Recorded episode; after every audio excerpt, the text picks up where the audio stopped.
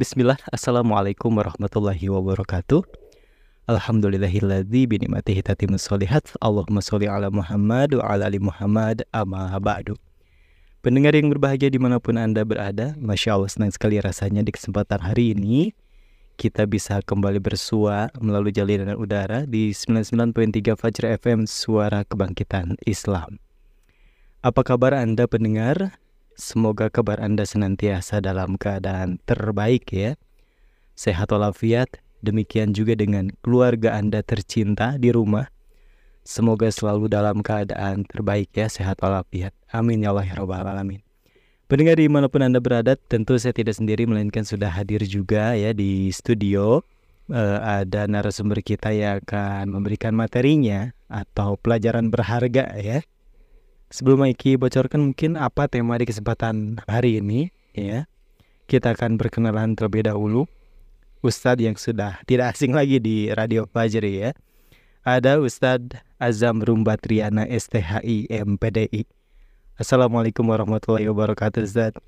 Waalaikumsalam warahmatullahi wabarakatuh. Masya Allah, kabarnya sehat Ustaz? Alhamdulillah kabarnya sehat walafiat. Di rumah keluarga sehat juga Ustaz? Alhamdulillah sehat seluruhnya. Alhamdulillah. Lengkap Ustaz ya. lengkap. Baik. Mendengar di mana pun Anda berada, spesial malam hari ini kita angkat sebuah tema yang sangat penting sekali, sangat menarik sekali ya untuk dibahas ya. Ini mungkin tentang sejarah Ustaz ya. Belajar dari Sultan Al-Fatih.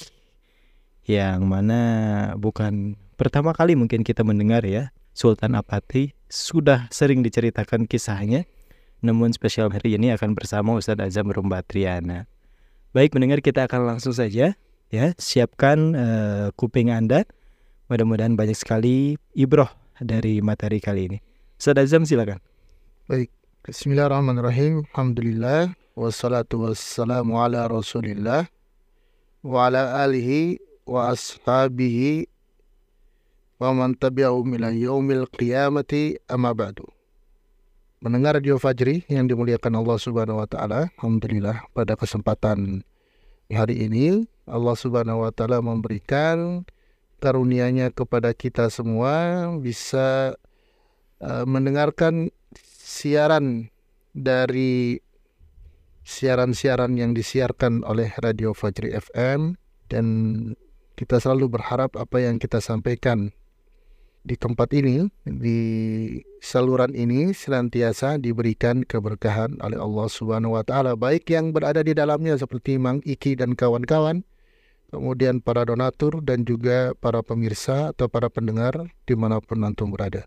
Pada kesempatan hari ini kita akan mengangkat tema tentang satu apa namanya hikmah gitu ya, belajar dari kisah perjuangan dari Muhammad Al-Fatih yaitu seorang mujahid Islam yang disebutkan dalam hadis riwayat Ahmad di mana pemimpinnya adalah sebaik-baik pemimpin dan dan uh, tentaranya adalah sebaik-baik tentara.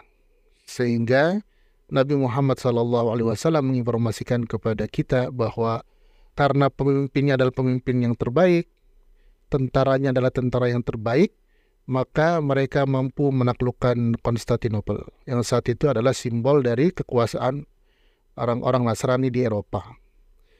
Nah, di antara dari uh, hikmah besar ya yang akan menjadi sunatullah kauniyah adalah jadi Allah Subhanahu wa taala telah memberikan kunci-kunci kemenangan kepada umat Islam yang mana ketika kunci-kunci itu kita pegang, kemudian kita laksanakan dan kita tempuh, maka biidnillahi ta'ala Allah akan memberikan futuhat kemenangan kepada umat Islam. Maka generasi yang pernah muncul sebelum-sebelumnya, bukan hanya Muhammad Al-Fatih yang membebaskan Konstantinopel, namun generasi-generasi sebelumnya, kemudian misalkan ada Salahuddin Al-Ayubi misalnya, yang membebaskan Al-Quds, kemudian generasi-generasi setelahnya misalnya itu muncul dikarenakan eh, sikap mereka yang jujur ya terhadap agama ini tentunya. Sikap mereka yang mengikuti perintah-perintah yang telah ditetapkan oleh Allah Subhanahu wa taala di dalam Al-Qur'an. Maka bisa kita katakan generasi-generasi generasi-generasi Al-Fatih ya, mulai dari pembebasan Al-Quds kemudian Konstantinopel dan kemudian yang lain sebagainya, itu adalah generasi-generasi yang Allah telah ceritakan di dalam Al-Qur'an. Dalam surat Al-Maidah ayat ke-54 di mana Allah Subhanahu wa taala berfirman, "A'udzu billahi minasyaitonir rajim." Ya ayyuhalladzina amanu wahai orang-orang yang beriman, man yartadda minkum an dinihi jika kalian murtad dari agama Allah, keluar dari agama Allah, fasawfa yatilahu biqaumin. Maka Allah Subhanahu wa taala telah akan mendatangkan satu kaum yang mana kaum tersebut adalah yuhibbuhum wa yuhibbunahu Allah mencintai mereka dan mereka mencintai Allah. Azillatin alal mu'minina aizatin alal kafirin. Mereka bersikap lemah lembut kepada orang-orang yang beriman tetapi mereka tegas kepada orang-orang kafir. Yujahiduna fisabilillah. Mereka berjihad di jalan Allah Subhanahu wa taala wala yakhafuna laim dan mereka tidak pernah takut dengan orang-orang yang mencela atau celaan-celaan yang mereka tujukan kepada mereka. Dzalika fadlullah yu'tihi ma yasha. Itulah karunia Allah yang Allah berikan kepada orang yang Dia kehendaki. Wallahu wasi'un alim. Dan sesungguhnya Allah adalah zat yang maha luas lagi maha mengetahui. Nah, ini ayat ya, walaupun di dalam tafsir Ibnu Katsir disebutkan uh, ini adalah uh, kaum yaitu ahli Yaman, ahli Kinda dan yang lain sebagainya. Namun secara umum ayat ini menceritakan tentang adanya generasi yang akan menggantikan sebuah generasi yang telah rusak gitu ya. Generasi yang Allah sebutkan di dalam surat Maryam misalnya faqala fa min ba'dihim khalfun adaa'u wa tabahu syahawat. Menggantikan generasi yang mereka enggan salat, tidak mau salat dan mereka mengikuti hawa nafsu mereka. Nah, generasi ini akan muncul hadir untuk menjadi solusi di tengah-tengah keterpurukan umat. Nah, maka generasi Al-Fatih, generasi Salahuddin Al-Ayyubi adalah generasi yang yang memiliki karakter yang terdapat di dalam ayat ini. Apa saja karakternya? Allah Subhanahu wa taala sebutkan yang pertama, karakternya adalah yuhibbuhum wa yuhibbunahu. Mereka adalah orang-orang yang jujur mencintai Allah dan karena dia mencintai Allah, maka Allah mencintai mereka. Nah, mencintai Allah itu tentunya adalah butuh pembuktian. Mereka orang-orang yang telah menjadi contoh teladan di, di dalam umat ini ya, baik dari salafus soleh selevel para sahabat Nabi tabiin atba'u tabiin misalnya ataupun uh, para imam-imam madhahib ataupun para mujahid-mujahid ya, Islam yang hidup pada masa-masa lampau adalah orang-orang yang telah menjujurkan kecintaan mereka kepada Allah Subhanahu wa taala. Mereka selalu mencari cinta Allah Subhanahu wa taala dan mereka tahu bagaimana cara mendapatkan cinta Allah Subhanahu wa taala. Misalkan ketika Allah mengatakan innallaha yuhibbu tawwabin wa yuhibbul mutatahhirin.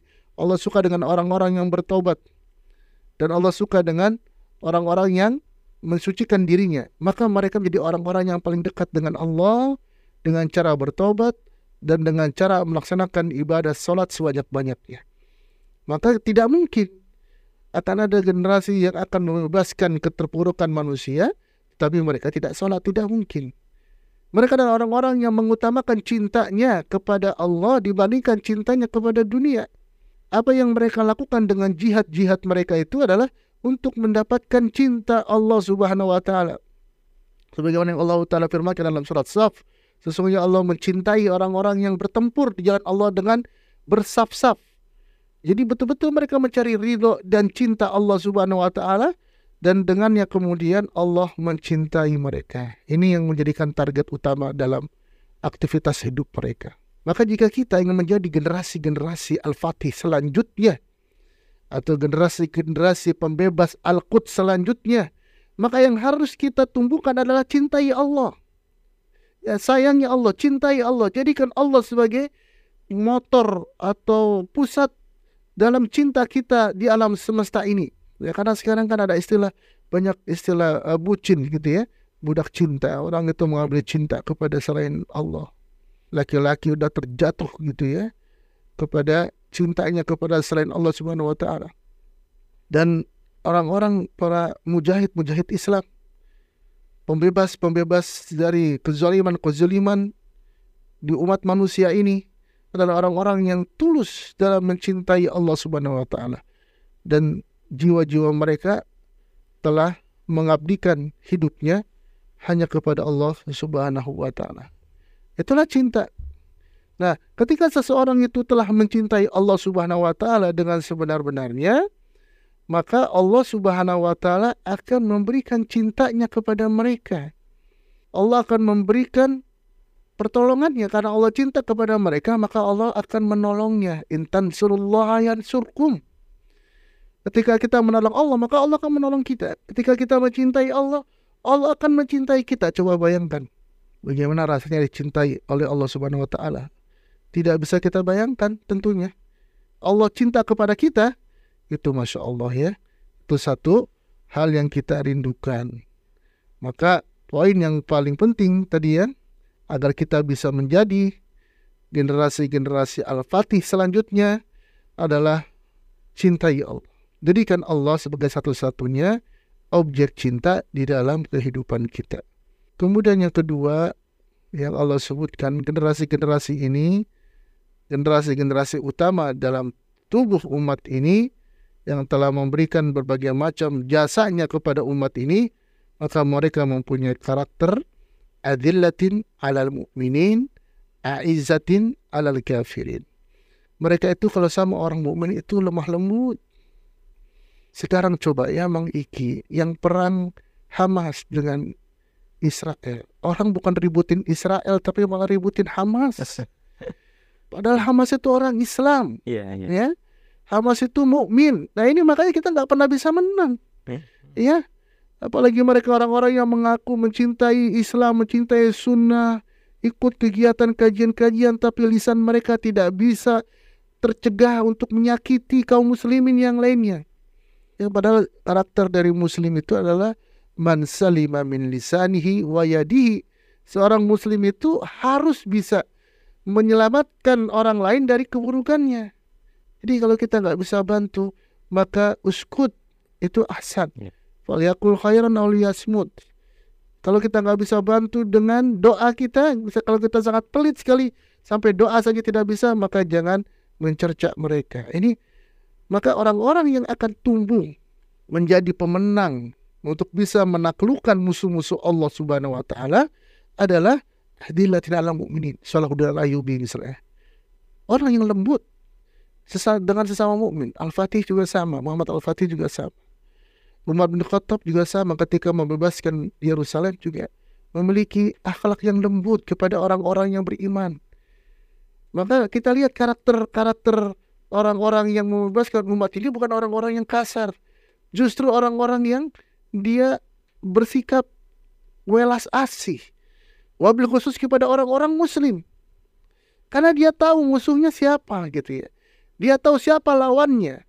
Kalau depan dia ada muslim, maka dia adalah sahabatnya. Walaupun mungkin beda beda apa, beda uh, madhab gitu ya, beda pemahaman, beda cara sholat misalnya.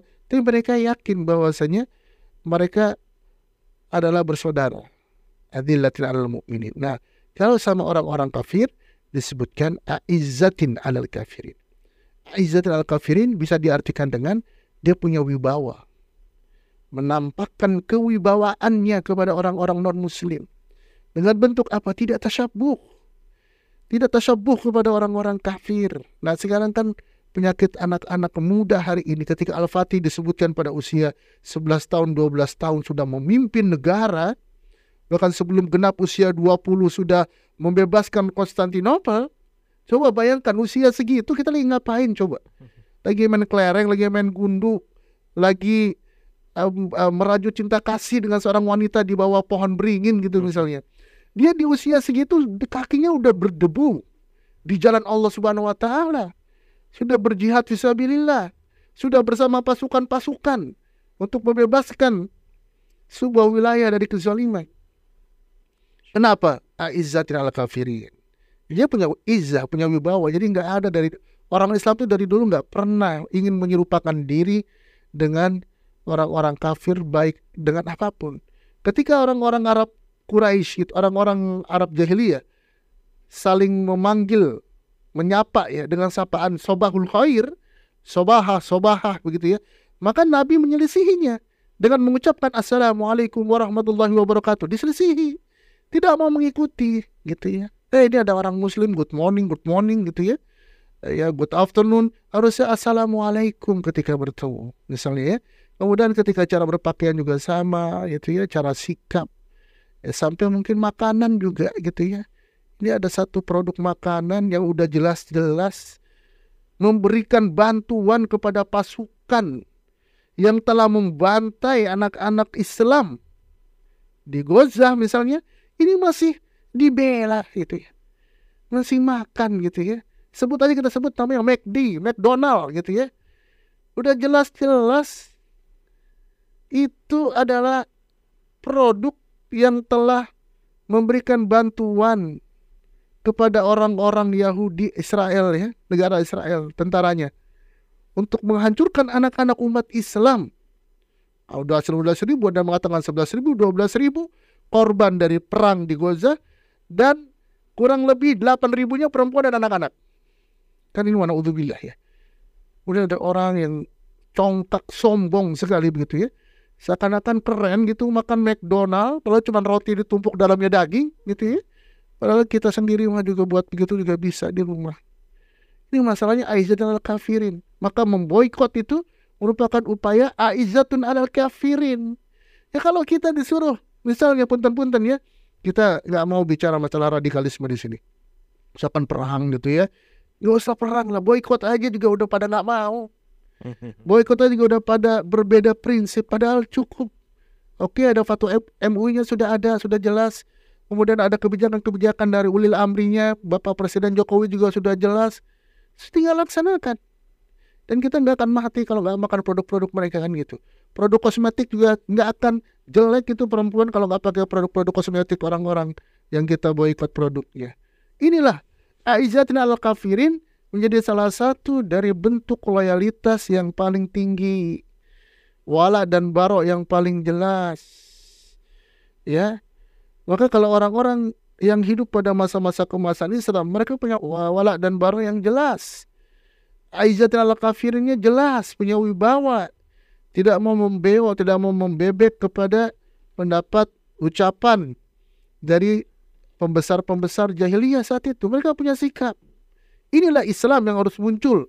Sehingga ketika itu muncul, maka dia akan bisa menjadi al-fatih al-fatih lainnya di berbagai macam tempat. Bismillahirrahmanirrahim. Nah kemudian karakter selanjutnya yang Allah jelaskan dalam surat Al-Maidah ayat ke-54 adalah yujahiduna fi sabilillah. Nah, ini yang paling ini ya, yang paling sangat mencolok. Orang-orang yang nanti akan muncul menjadi next generation atau menjadi generasi yang akan muncul di akhir nanti adalah mereka adalah generasi yang yujahiduna fi sabilillah. Mereka mau berjuang untuk agama. Berkorban untuk agama. Yujahiduna fi sabilillah maknanya bisa kital bisa gitu ya. Bisa perang bisa atau bisa kita artikan adalah berjuang dengan apa yang kita miliki. Hmm. dakwah dakwah ya. Wajahiduhum bihi dan kabiro dengan Quran. Mengajarkan Al-Quran mendakwakan Al-Quran menyebarkan Al-Quran. Berdakwah menyebarkan ilmu pengetahuan menyebarkan kebaikan-kebaikan. Akhlakul karimah yujahidu fisabilillah mereka tidak ragu-ragu untuk berjihad. Ada satu jamaah misalkan dia berangkat dakwah ada satu jamaah dia membuat halako-halako ada satu jamaah itu adalah yujahidu fisabilillah dan ini menjadi karakter dari umat ini. Umat yang nggak pernah malu untuk untuk berjihad. Umat yang senantiasa bersungguh-sungguh dalam agamanya. Yujahiduna fisabilillah. Maka ketika muncul generasi seperti ini, mencintai Allah, mereka punya wibawa kepada orang kafir, mereka mau berkorban untuk agama, dia korbankan dirinya untuk agama. Bi amwalihim wa anfusihim fisabilillah. Dengan hartanya, dengan jiwanya. Nah hari ini kita tidak diberikan tuntutan untuk berkorban dengan jiwa kita. Tetapi kita hanya diminta sebagian harta kita, ayo kita sisihkan untuk aktivitas kemanusiaan yang ada di Gaza. Segitu aja kita nggak mau berkorban. Tidak mau berinfak.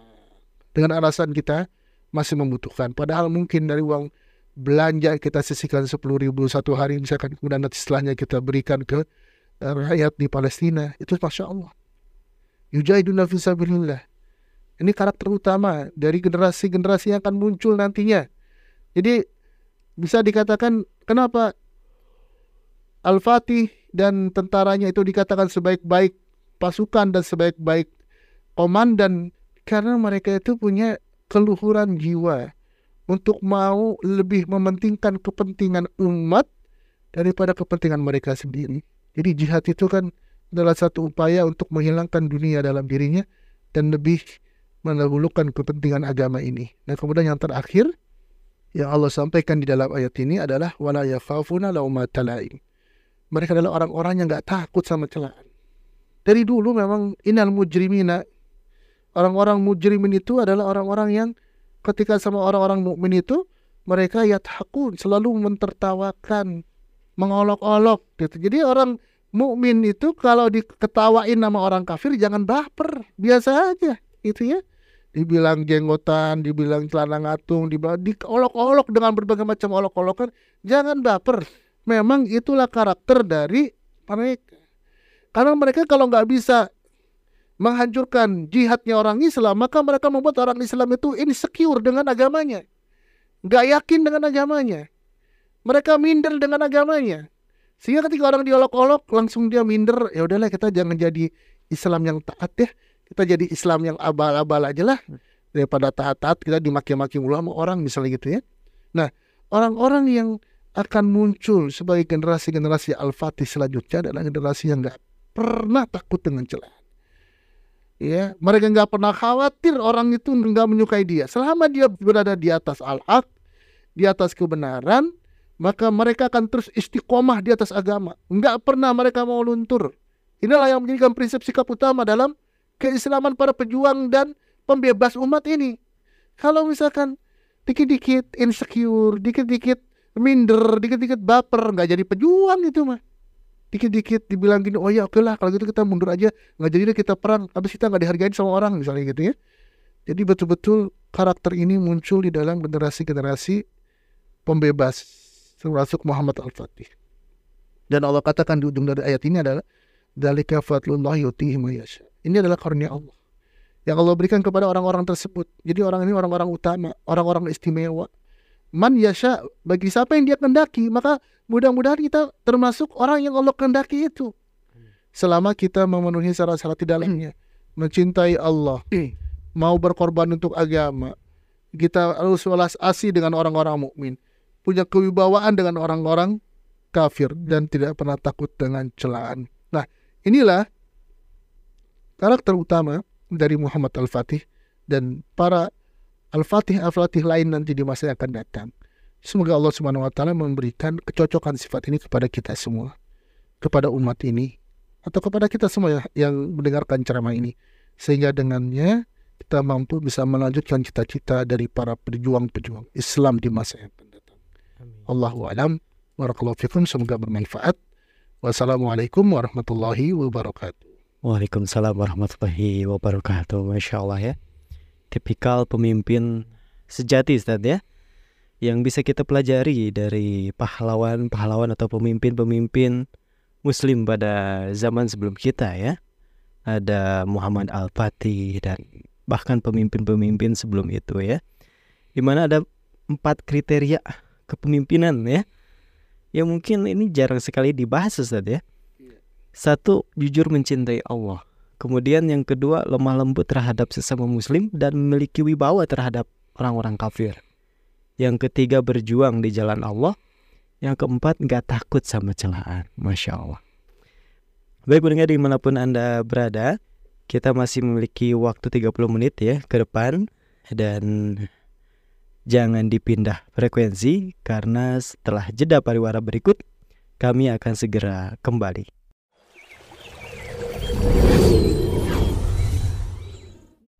Masih di saluran 99.3 Bajar FM, suara kebangkitan Islam mendengar di mana pun Anda berada. Masih bersama saya Maihid. Semoga Anda masih semangat ya untuk terus setia bersama kami di acara ini.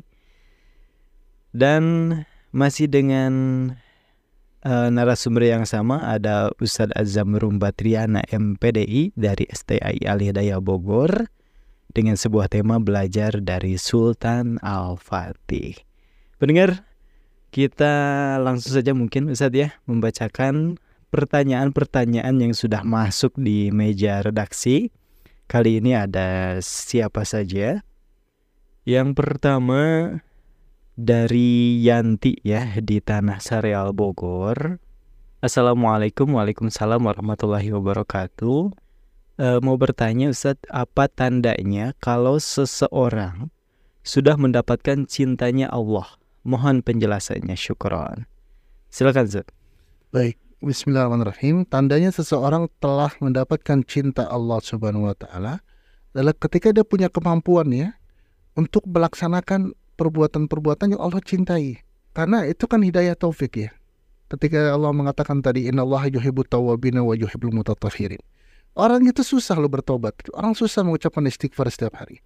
Tapi ketika Allah cinta sama dia, dia pasti akan pasti akan mampu beristighfar. Jadi kalau kita mampu beristighfar, mudah dalam beribadah, mudah dalam bertaubat misalnya, maka itu tandanya Allah mencintai kita. Jadi setiap aktivitas yang kita kerjakan, yang mana aktivitas itu Allah cintai, Allah ridhoi, itu tandanya kita telah dicintai oleh Allah Subhanahu wa taala. Jadi bukan kayak misalkan kayak manusia gitu ya, ditembak dulu baru sayang gitu enggak. Kebalikannya. Jadi ketika kita sudah melaksanakan apa yang Allah perintahkan, maka otomatis Allah mencintai kita. Nah, orang-orang yang tidak Allah cintai itu biasanya adalah jauh dari kebaikan. Ya seperti misalkan syaitan, uh, iblis ya. Allah mengatakan agar dia itu dilaknat ya. Ketika Allah mengatakan kepada iblis bahwasanya wa alaika la'nati ila atas engkau laknatku sampai hari kiamat. Laknat itu kan artinya uh, dia dijauhkan dari kebaikan, dijauhkan dari kebaikan. Jadi Allah tidak memberikan kebaikan sehingga iblis itu nggak bisa bertobat sampai mati itu iblis dia nggak bisa bertobat. Tapi Adam alaihissalam sebelum dikeluarkan dari surga maka Allah berkata kepada Adam alaihissalam fatalaqa Adam min kalimatun fataba alaih. Allah memberikan kalimat yang mana dengan kalimat tersebut ketika diucapkan Adam alaihissalam maka Adam akan diterima tobatnya dan keturunannya. Jadi Allah itu mencintai orang-orang yang bertobat, berbuat kebaikan. Maka tandanya Allah mencintai kita adalah kita mampu melaksanakan apa-apa yang Allah cintai. Jadi kalau misalkan yang bertanya ini, dia sholat, dia mau baca Quran, maka itu tandanya Allah cinta sama Anda. Jadi jangan sampai kita lepas dari cinta kepada Allah Subhanahu wa taala. Begitu. Allah Baik, Masya Allah. Dimudahkan dalam ketaatan, Ustaz ya. Iya. Mudah-mudahan termasuk kita ya. Pendengar di mana pun Anda berada demikian jawaban Ustadz Azam terkait pertanyaan dari Yanti tadi di Tanah Sari Al Bogor. Selanjutnya pendengar kali ini ada pertanyaan dari dari Rivi ya di Bekasi. Assalamualaikum Waalaikumsalam warahmatullahi wabarakatuh. Izin bertanya Ustadz, apakah hukumnya bila kita punya kemampuan harta tapi tidak ikut membantu Palestina saat ini? Ya, ini berarti masuk dalam hukumnya hukum fikih ya.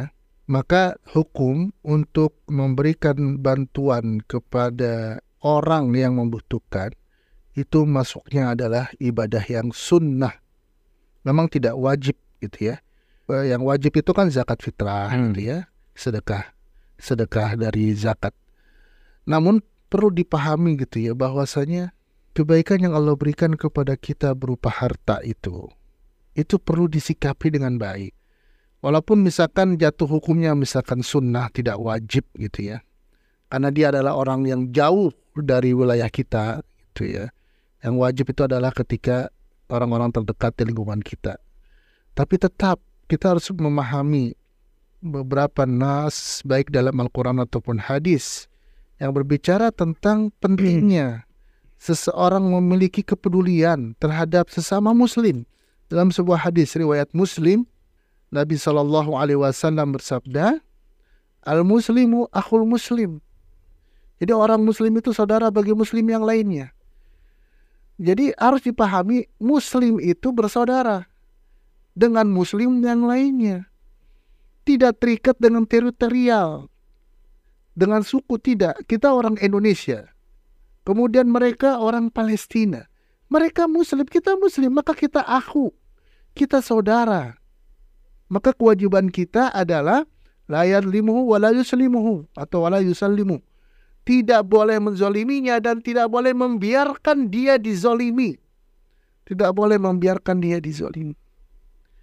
Kita nggak menzolimi orang Palestina kan? Tapi jangan biarkan mereka dizolimi.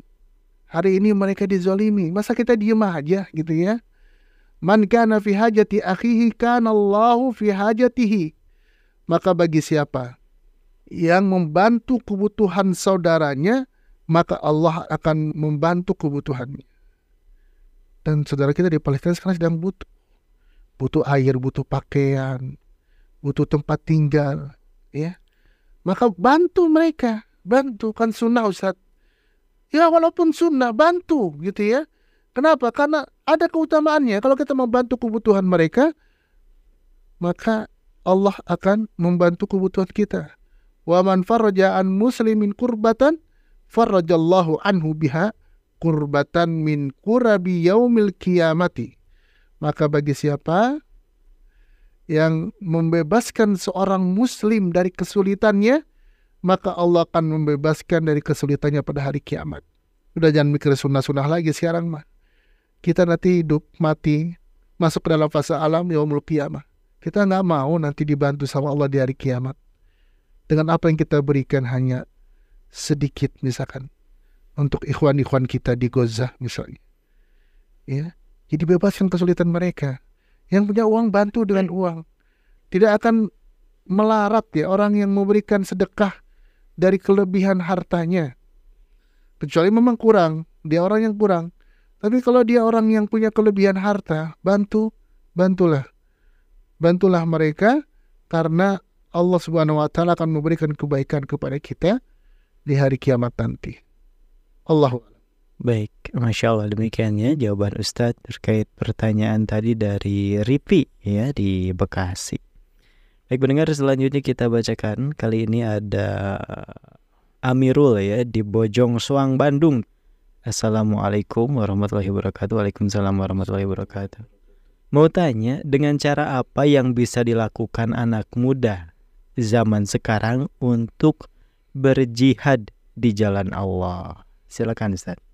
Jika kita mengambil jihad dari sisi definisi, maka istilah jihad itu adalah badlul juhdi yaitu mengerahkan seluruh kemampuannya untuk sampai kepada tujuan.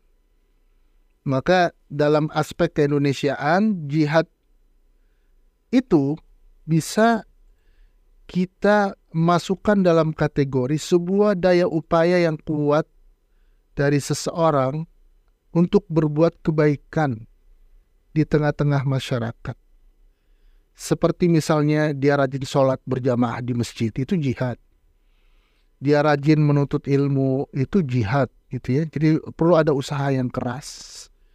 Kemudian uh, dia berusaha untuk menjadi seorang muslim yang kafah gitu ya, yang totalitas mengambil kebaikan-kebaikan utama dalam Islam seperti uh, ibadah-ibadah ya, meninggalkan hal-hal yang haram, menjauhi perbuatan maksiat gitu ya. Kemudian juga menjadi orang-orang yang bermanfaat untuk nusa dan bangsa misalnya. Dia belajar bukan orang pengangguran atau istilahnya gabut begitu ya orang yang nggak punya kerjaan, tapi betul-betul dia memanfaatkan waktunya dengan baik, dengan benar, dengan seksama, maka itu adalah jihad, bagian daripada jihad untuk konteks keindonesiaan pada hari ini.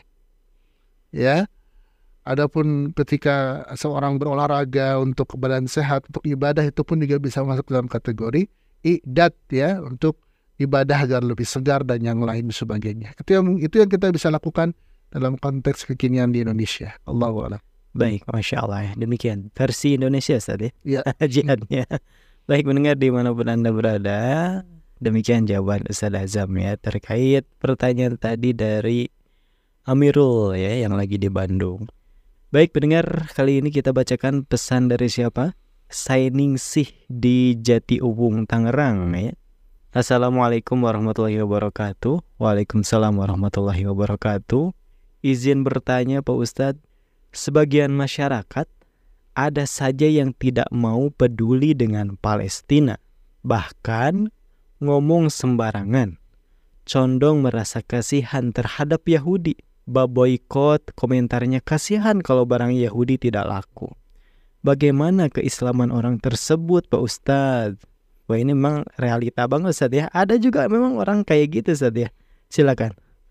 Iya, mungkin kita husnuzon saja ya kan adilatin alal mu'minin mungkin dia nggak tahu maksudnya apa gitu ya mungkin mereka nggak terlalu baca berita gitu ya tentang bagaimana kejamnya itu ya tentara Zionis Yahudi itu yang membombardir wilayah Gaza dari utara, selatan, tengah habis rumah sakit, sekolah, eh, orang lagi ngungsi ditembaki gitu ya. Mungkin dia nggak tahu. Iya. Jadi poinnya maafkan saja dia dan tidak perlu ambil pusing dengan apa yang dia katakan.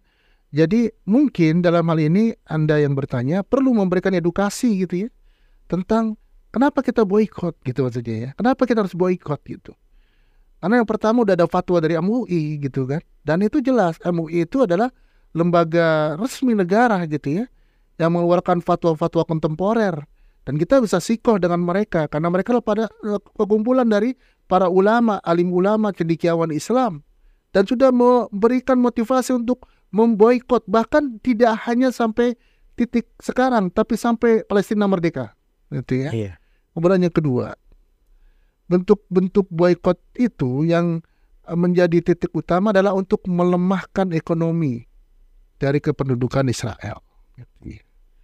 Itu yang tujuan utamanya. Kenapa demikian? Dan ini sangat efektif ya. Sudah terbukti efektif. Mereka sahamnya anjlok dan yang lain sebagainya. Maka kasih tahu tentang pentingnya itu. Karena di sana ada nyawa umat Islam yang terancam. Ada nyawa anak-anak muslim yang terancam. Bahkan sudah dibunuh dan yang lain sebagainya. Nah, maka perlu edukasi. Perlu wawasan ya. Kita berikan kepada kepada orang yang belum paham tentang boykot. Sehingga dia menganggap, ah kan boykot mah sama aja. Ada yang bilang, "Ah, kalau boykot YouTube juga punya Yahudi kan gitu ya boykot aja YouTube dan yang lain sebagainya lah orang-orang yang nggak punya empati sedikit pun kepada umat Islam di Palestina maka itu perlu wawasan perlu edukasi dan mudah-mudahan mereka dapat diberikan petunjuk oleh Allah Subhanahu Wa Taala begitu Baik, Masya Allah. Tapi saya yakin sih kalau kezoliman ini menimpa salah satu keluarganya atau saudaranya, pasti dia nggak rela juga. ya.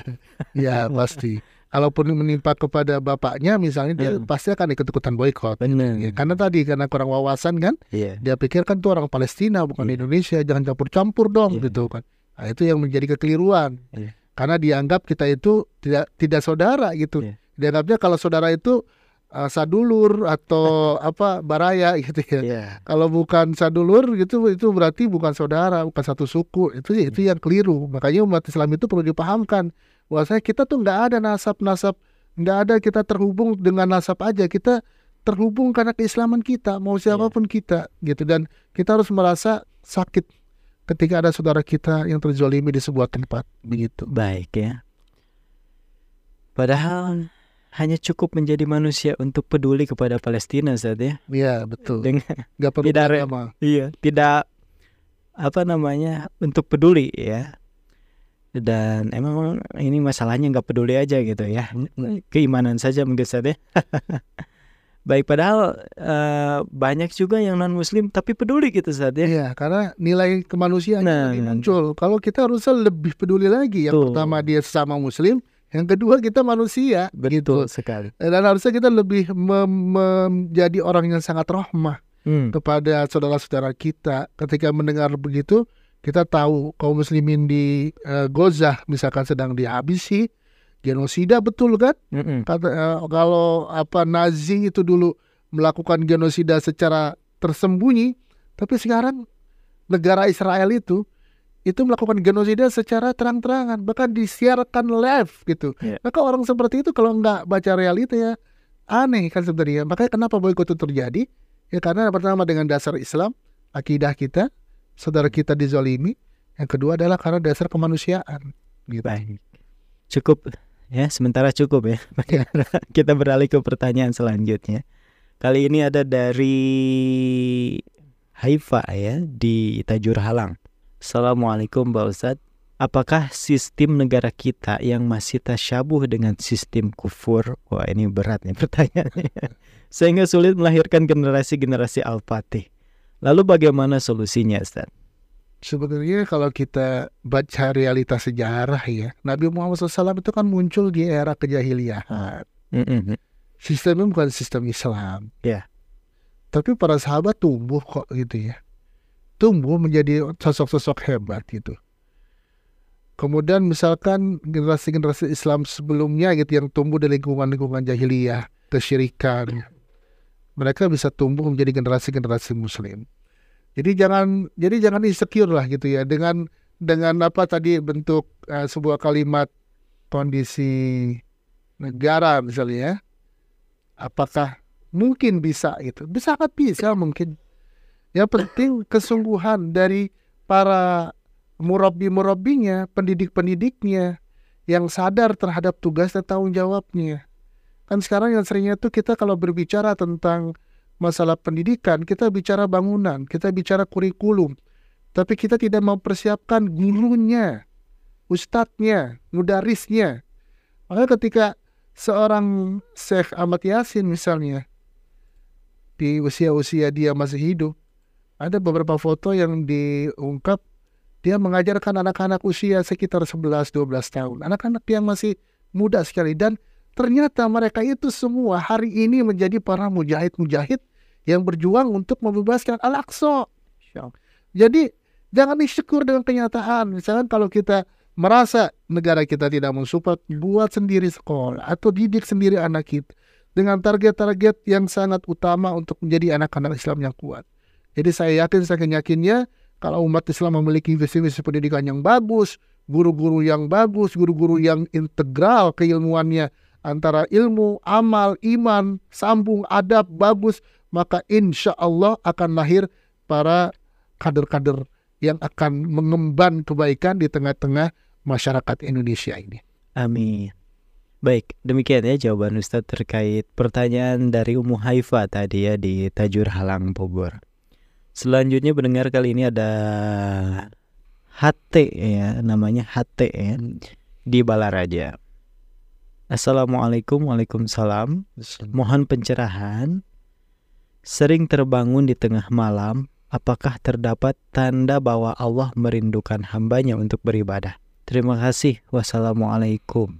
Silakan Ustaz. Baik, tidak didapatkan dalilnya ya tapi memang Allah Subhanahu wa taala kan menyeru ya di dalam surat seperti surat Al-Muzammil ya ayyuhal muzammil qumil laila illa qalila atau ya ayyuhal mudaththir kum fa'anzir wa rabbaka fakabbir jadi surat Al-Muzammil ini seperti Allah memanggil kita untuk bangun pada waktu malam untuk melaksanakan sholat. Maka ketika ada seseorang yang bangun pada waktu malam, dan dia melaksanakan sholat, maka tandanya Allah telah mencintai kita. Kalau balik lagi ke sana ya, masuknya. Dan ada memang di antara kita bangun pada waktu malam ya, seperti Mang Igi juga mungkin pernah bangun waktu malam. Tapi ngapain ya mungkin? Yeah. Mungkin buang air kecil, balik lagi tidur kan gitu ya. Ya mungkin sebenarnya harusnya kita bisa membaca itu, kita bisa merasakan, aduh jarang-jarang nih, jarang-jarang nih bangun malam, sholatlah, sholat witir lah, tiga rakaat. Hmm satu rakaat lima rakaat udah habis itu tidur lagi misalnya gitu dan dan itu harus kita rasakan bahwa kalau kita bangun pada waktu malam itu itu tandanya Allah memerintahkan kita untuk sholat ya. Karena ketika Allah menyebut uh, agar bangun dan sholatlah uh, sedikit gitu ya atau mungkin dengan kadar kemampuan kita itu tandanya Allah memerintahkan kepada kita untuk melaksanakan sholat malam.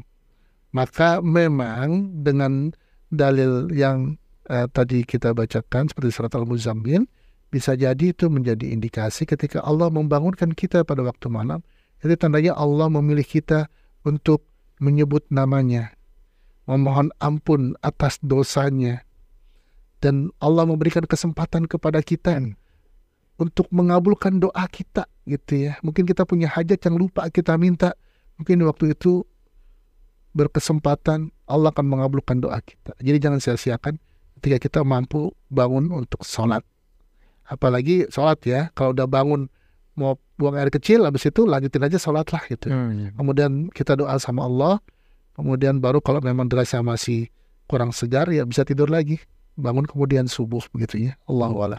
Baik, Masya Allah ya demikian jawaban Ustadz Untuk pertanyaan dari siapa tadi dari HT ya di Balaraja Selanjutnya pendengar kali ini ada pertanyaan dari Mardiah di Bogor Barat ya Assalamualaikum Pak Ustadz Bagaimana caranya dalam mengikuti kajian Islam kafah dan bisa diterima oleh sekitar tetangga dan supaya tidak dipandang sebelah mata. Syukran. Islam yang kafah itu tidak akan dipandang sebelah mata.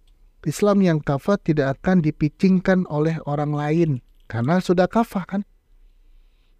Kenapa kita bisa ketika mengikuti kajian yang dianggap kafah kemudian orang pada tidak suka? Karena ada yang tidak kafah Hmm. dari apa yang kita terima. Oke, ilmunya mungkin sudah sempurna, ilmunya nih hadisnya sudah didapatkan ayatnya sudah didapatkan, tapi yang belum kafah apa? Diamalkannya belum. Kita udah diajarkan akhlak Islam, tapi akhlak Islamnya tidak kita laksanakan. Nah, kebanyakan kita mungkin ngajinya udah luar biasa, tapi pengamalannya yang masih kurang. Padahal kita misalkan contoh ya, kita mungkin udah belajar semua di pengajian. Hadis Arba'in An-Nawawiyah misalnya tentang akhlak dengan sesama muslim. Atau hadis misalkan taubat sumu biwajhi akhika sodako ketika ketemu sama orang senyum kan gitu ya. Bagaimana prakteknya? Itu bukan malah sebaliknya gitu ya. Nah maka sebenarnya yang nggak kafah itu bukan pengajiannya tapi prakteknya maka insya Allah kalau kita ikut pengajian yang Islam yang kafah kemudian kita praktekkan Islam yang kafah itu dalam kehidupan sehari-hari nggak ada yang picingin Ya. nggak ada yang merasa resah. Kenapa? Ya udah kafah kok. Karena kita negara negara yang mayoritas umat Islam Indonesia ini masyarakat yang mencintai kebaikan. Kita bukan masuk kepada fase masyarakat jahiliyah Arab. Ya di sana ada Abu Jahal ada Abu Sufyan macam-macam. Tidak. Tapi ini adalah masyarakat Indonesia. Yang mungkin marilah kita coba terapkan Islam dalam kehidupan kita sehari-hari dengan akidah kita dengan ibadah kita dengan akhlak kita jadi jangan hanya dikotomi hanya belajar misalkan akidah gitu ya tapi akhlaknya dan pernah kita laksanakan maka ya sama aja. Adalah buah dari akidah itu adalah akhlak. Allahu a'lam. Baik, Masya Allah ya. Selanjutnya pendengar di mana pun Anda berada, ini ada pertanyaan bagus Ustadz. Mungkin juga ini adalah pertanyaan pamungkas, pertanyaan terakhir karena kita sudah berada di penghujung ya. Kali ini ada dari Ahmad di Bojonggede Bogor. Assalamualaikum, Waalaikumsalam warahmatullahi wabarakatuh. Afan mau nanya, bagaimana cara mendidik seorang anak agar bisa bermental seperti Al-Fatih? Sedangkan ada kalimat, didiklah anak sesuai zamannya. Jazakumullahu khairan Ustaz. Ya, didiklah anak sesuai zamannya. Itu maksudnya apa gitu ya. Jadi pendidikan yang bagus adalah pendidikan yang islami. Yaitu pendidikan yang memfokuskan ruang lingkup ilmunya kepada prinsip-prinsip makosid syariah. Pendidikan sekuler itu adalah pendidikan yang memisahkan antara dunia dengan akhirat. Nah, ketika kita ingin menjadikan anak-anak kita menjadi al-fatih al-fatih masa depan, maka ajari anak kita dengan Islam. Tanda kutip ya, Islamnya tadi, Islam yang betul lah gitu maksudnya. Udah Ustadz, udah dimasukin ke madrasah gitu ya. Bukan, maksudnya ajarkan dengan dengan prinsip-prinsip Islam yang kuat, akidahnya, akhlaknya, ibadahnya, rutinitas kebaikannya. Dan memang tidak mudah ya sampai bisa sampai ke sana tuh. Karena pejuang itu kurang lebih ya bapaknya juga pejuang gitu ya. Kalau bapaknya pejuang maka insya Allah bapaknya bisa menularkan eh, kebaikan perjuangannya untuk anak-anaknya. Maka jangan biarkan anak kita itu berkembang dengan tuntutan zaman. Karena zaman itu di akhir adalah zaman yang penuh dengan kerusakan sebelum datangnya Dajjal gitu ya. lagi ketika datangnya Dajjal, zaman itu penuh dengan kerusakan. Masa kita akan mendidik anak kita dengan kerusakan? Ya, maka kembali kepada Islam dengan tasawur Islami, dengan pandangan-pandangan Islami, fikih-fikih Islami gitu ya. Insya Allah saya yakin ya Islam itu keselamatan.